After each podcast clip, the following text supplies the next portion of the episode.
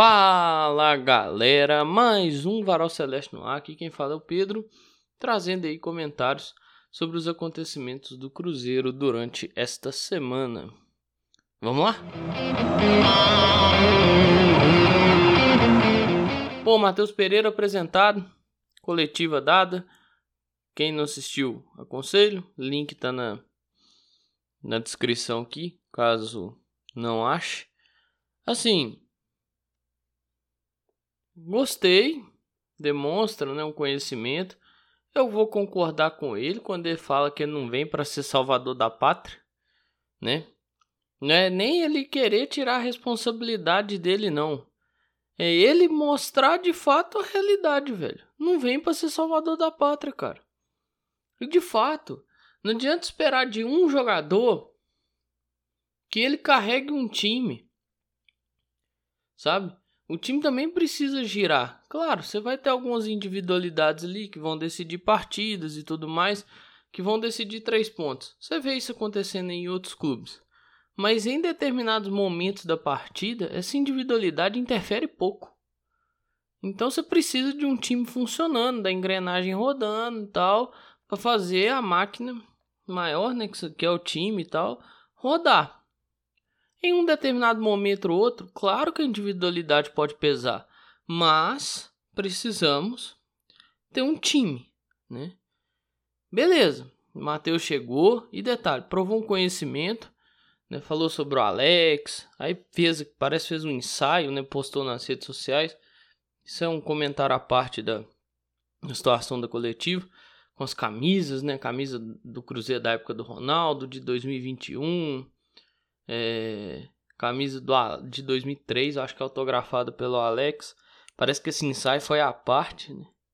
Achei assim, interessante, legal. Mostrou um conhecimento, falou qual é o maior ídolo dele, assim, qual é a maior referência dele, né? Se chega aí duas, acho que um mês mais ou menos atrás, um mês um pouquinho atrás, tinha encontrado com o Alex no CT, né? Isso é importante, vai de encontro com aquela fala do Alex, de saber quem são as referências do clube, saber quem são os ídolos do clube, para saber onde você tá pisando.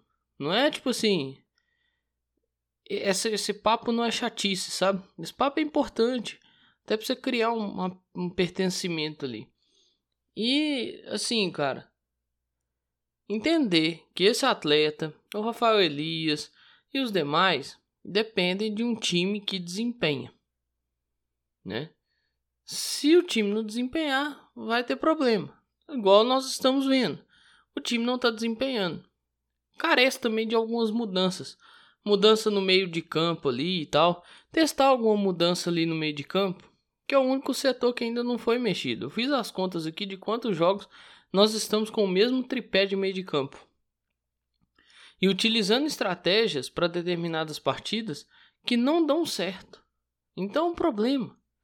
Então, assim, é, é entender isso aí, sabe? Entender outra coisa que é importante. Isso eu ia falar no pré-jogo, mas vou falar aqui e vou repetir no episódio de amanhã. O Matheus tá um tempo sem atuar, foi relacionado. Se não atuar, não é para desespero. Não adianta. Ele vai ter talvez uma minutagem que possa atuar. Você, ah, por que, que não botou ele com tantos minutos? Porque não estaria dentro da minutagem que poderia atuar. Então lembre-se disso. Viu? Não é tirar o peso do cara, é entender o que, que o cara pode te entregar agora, dia 27, 28, 29 de julho, para o que o cara vai poder te entregar daqui um mês. Aí pode ser que daqui um mês você comece os jogos como titular. Daqui até lá, talvez ele entrando na metade das partidas. Então, até calma com isso aí também, viu? Então, é, são situações que fazem parte e situações que devem ser consideradas. Entendeu? É, fala dele de que não tá vindo para ser salvador da pátria, por mais que esteja focado e querendo voltar, né, apresentar um bom futebol e voltar a apresentar o futebol que apresentou na Premier League, né, pelo que eu andei não só vendo, mas lendo, né, algumas coisas sobre essa fala dele aí. Mas tem todo esse contexto ao qual ele está inserido. O Rafael Elias chegou, assinou o contrato, parece que não deve estar muito longe de ser publicado no BID. E sim, publicou, leva também pro Paraná, né? Tá relacionado. Eu tô muito dessa aí. Publicou, leva. O elenco é curto, eu sei, né? Mas assim, velho, publicou, leva e se der, põe pra jogar. Sabe? Precisa testar. Tem jeito não, velho. Precisa testar ali, ver se. Se acontece alguma coisa de novidade, cara. Porque, pô, não é possível, velho. Sabe?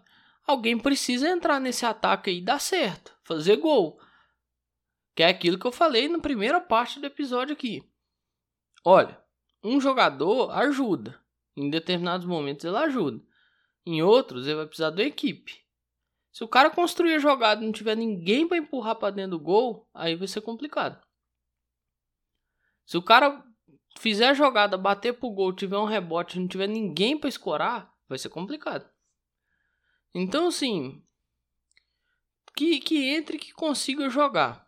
É, a impressão que ele deixou na passagem pelo Ituano ela é razoável. São bons números, né?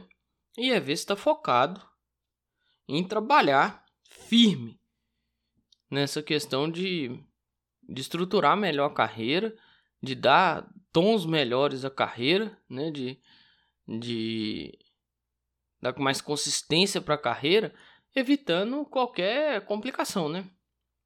Evitando qualquer situação é, entre aspas, de estresse, se assim nós podemos dizer, ou de frustração. Claro, a expectativa não é tão alta, mas o que talvez se faça ter expectativa em cima do Rafael Elias é a questão dos nossos centroavantes não renderam. Então isso faz a expectativa não elevada. Mas é aquela. Vamos ter calma e vamos deixar o cara jogar, né?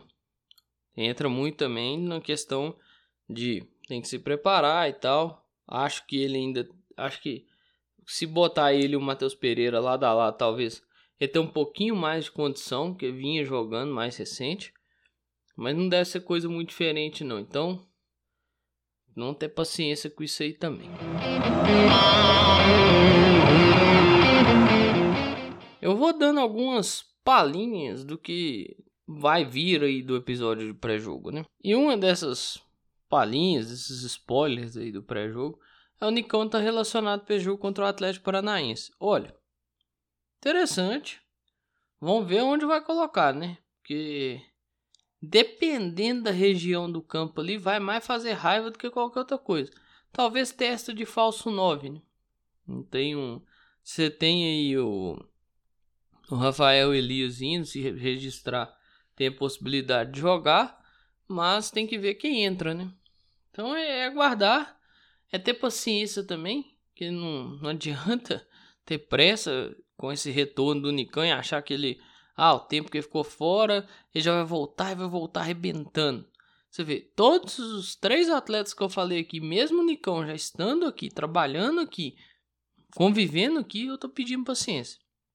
Mesmo não tendo tanta esperança assim no Nicão, ainda assim tem que ter paciência. Não adianta ter pressa não adianta querer acelerar as coisas. Porque, velho, é aquela história. O cara tá, tava afastado. Não sei se estava negociando, buscando ser negociado. Não sei se estava resolvendo problema familiar. Mas assim, que aquilo que ele buscou resolver, que tenha se resolvido.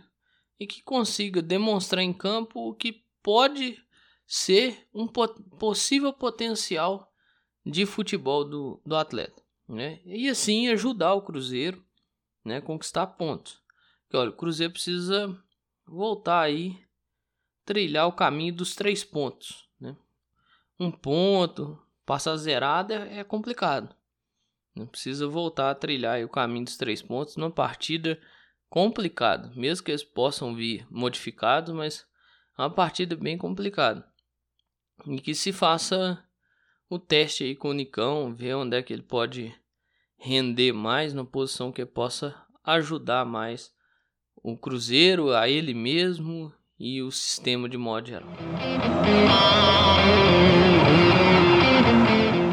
Agora eu vou falar de um atleta que acabou se lesionando na última partida, foi o Lucas Oliveira. Tá fora um tempo aí, né? Eu não gosto muito de falar de atleta que lesionou e perdeu a vaga por conta disso. É... Perde, né? Ele perde a vaga também por conta disso. Claro que tem as atuações ruins. Mas assim, em tese ele não perde a vaga só por questões técnicas agora, né? Ele perde a vaga, vaga também pela questão da lesão. Por que, que eu falo assim que ele não perdeu a vaga é, ainda, né? Eu trato como uma, uma não perda de vaga ainda. Porque em tese, das, quando se teve a opção Neres e Oliveira, ele só ficou fora um jogo. Assim, dessa sequência. Que foi o jogo contra o Coritiba. Contra o Vasco ele estava suspenso. Então era obrigação ficar fora. Quando teve a opção, ou seja, os dois aptos para jogar, o Pepa só deixou ele de fora no banco um jogo, foi contra o Coritiba. E ainda assim usou porque o Neres tomou o amarelo. Depois ele volta contra o Goiás. Eu não sei se por obrigação ou por opção, porque o Neres estava suspenso. Então, mas agora com essa lesão aí, assim, a utilização do Neres deve ser um pouco mais frequente. Infelizmente, lesionou, né? Não vinha bem, isso é um fato, mas não se deve desejar lesão a ninguém, né? Não se deve pensar em lesão para ninguém. Então fica aqui meus votos de melhora e que nesse meio prazo aí seu futebol também volte, porque pode ser importante para essa reta final. O Cruzeiro vai voltar para o Mineirão contra o Botafogo e contra o Corinthians. Contra o Botafogo eu quero ver a partida do Atlético de quarta-feira. Para ver essa questão aí do, do gramado e tal, e ver se vai ter uma jogabilidade ok. Porque tem show esse fim de semana. Tanto que o Atlético nem vai mandar o jogo contra o Flamengo lá. Vai ter que jogar, acho que no Independência. E assim, nós sabemos o quão prejudicial pode ser um show pro gramado, né? Então quero ver como que vai ser essa partida do Atlético lá no meio de semana para ver qual, qual, qual, a real condição do gramado, né? Mais que a Minas Arena garantiu, da Minas Arena dá para duvidar de tudo, né? Então, até quarta-feira ali mais ou menos, eu duvido que esse gramado vai estar tá apto para prática esportiva. Depois aí outros 500. Depois que eu ver e tal, a bola rolar e tal, ver o jogo, ver ali a bola rolando, pode ser que eu mude minha opinião. Mas até lá, eu mantenho ela. Pode ser que o gramado esteja numa situação pavorosa. Aí vai ser complicado jogar bola. Contra o Corinthians, talvez eu acho que vai estar melhor. Minha preocupação, além do jogo do Corinthians, é o jogo também contra o Botafogo. E para o jogo do Botafogo, eu acho que pode dar uma prejudicada. Falando em Atlético, o Atlético joga contra o Palmeiras, né? E eu lembrei aqui, CBF alterou, fez uma alteração no jogo do Cruzeiro contra o Palmeiras. Em princípio seria no dia 12 o jogo, num sábado, e não daria o Palmeiras jogar no Allianz Parque, que tem show lá, parece, do Gustavo Lima. A CBF alterou a data, alterou o horário, passou o jogo para segunda-feira, dia 14, às 19 horas. Então, até qualquer outra alteração da CBF, o jogo contra o Palmeiras é dia 14, segunda-feira, 19 horas. Segunda-feira depois, acho que é depois do domingo do Dia dos Pais, né? Então, aí tá tá um programa para fechar o as comemorações. Já que o jogo não vai ser no fim de semana, você aproveite aí para fechar a comemoração do Dia dos Pais aí na, na segunda com uma bela partida de futebol. Ao menos eu espero. E eu vou caminhando para finalizar esse episódio aqui, mas antes eu vou dar um meus 10 centavos de, de opinião num assunto que rolou aí na internet no Twitter. E eu até falei que ia sair no episódio do Varal, que sairia na quinta, né? acabou ficando para sexta-feira, que é esse episódio, que é uma possível volta do Fábio. Aí eu fiquei, pô, li, eu li um comentário da mulher no Facebook. Assim, tiraram um print e eu infelizmente não guardei o print e não guardei o nome da mulher. Se alguém souber ou tiver esse print aí, manda para dar os créditos para a pessoa aqui. Eu acho justo. Ela mencionou o negócio das renovações do Fábio e me fez pensar: quantas renovações do Fábio aqui no Cruzeiro, nesses 16 anos que ele ficou, não viraram novela? Eu nem pergunto quantas que viraram, não. Perguntas que não viraram. Porque as que eu lembro, a maioria sempre virava novela. Sempre tinha um time interessado e sempre tinha possibilidade do Fábio parar em outro lugar. Então, assim, nós temos 16 anos de experiência. Eu acho que esse roteiro aí nós conhecemos muito bem. Já estamos calejados o suficiente nessa história aí para entender o que que está acontecendo, né? Para entender o que que vai acontecer, para entender os passos que estão sendo dados.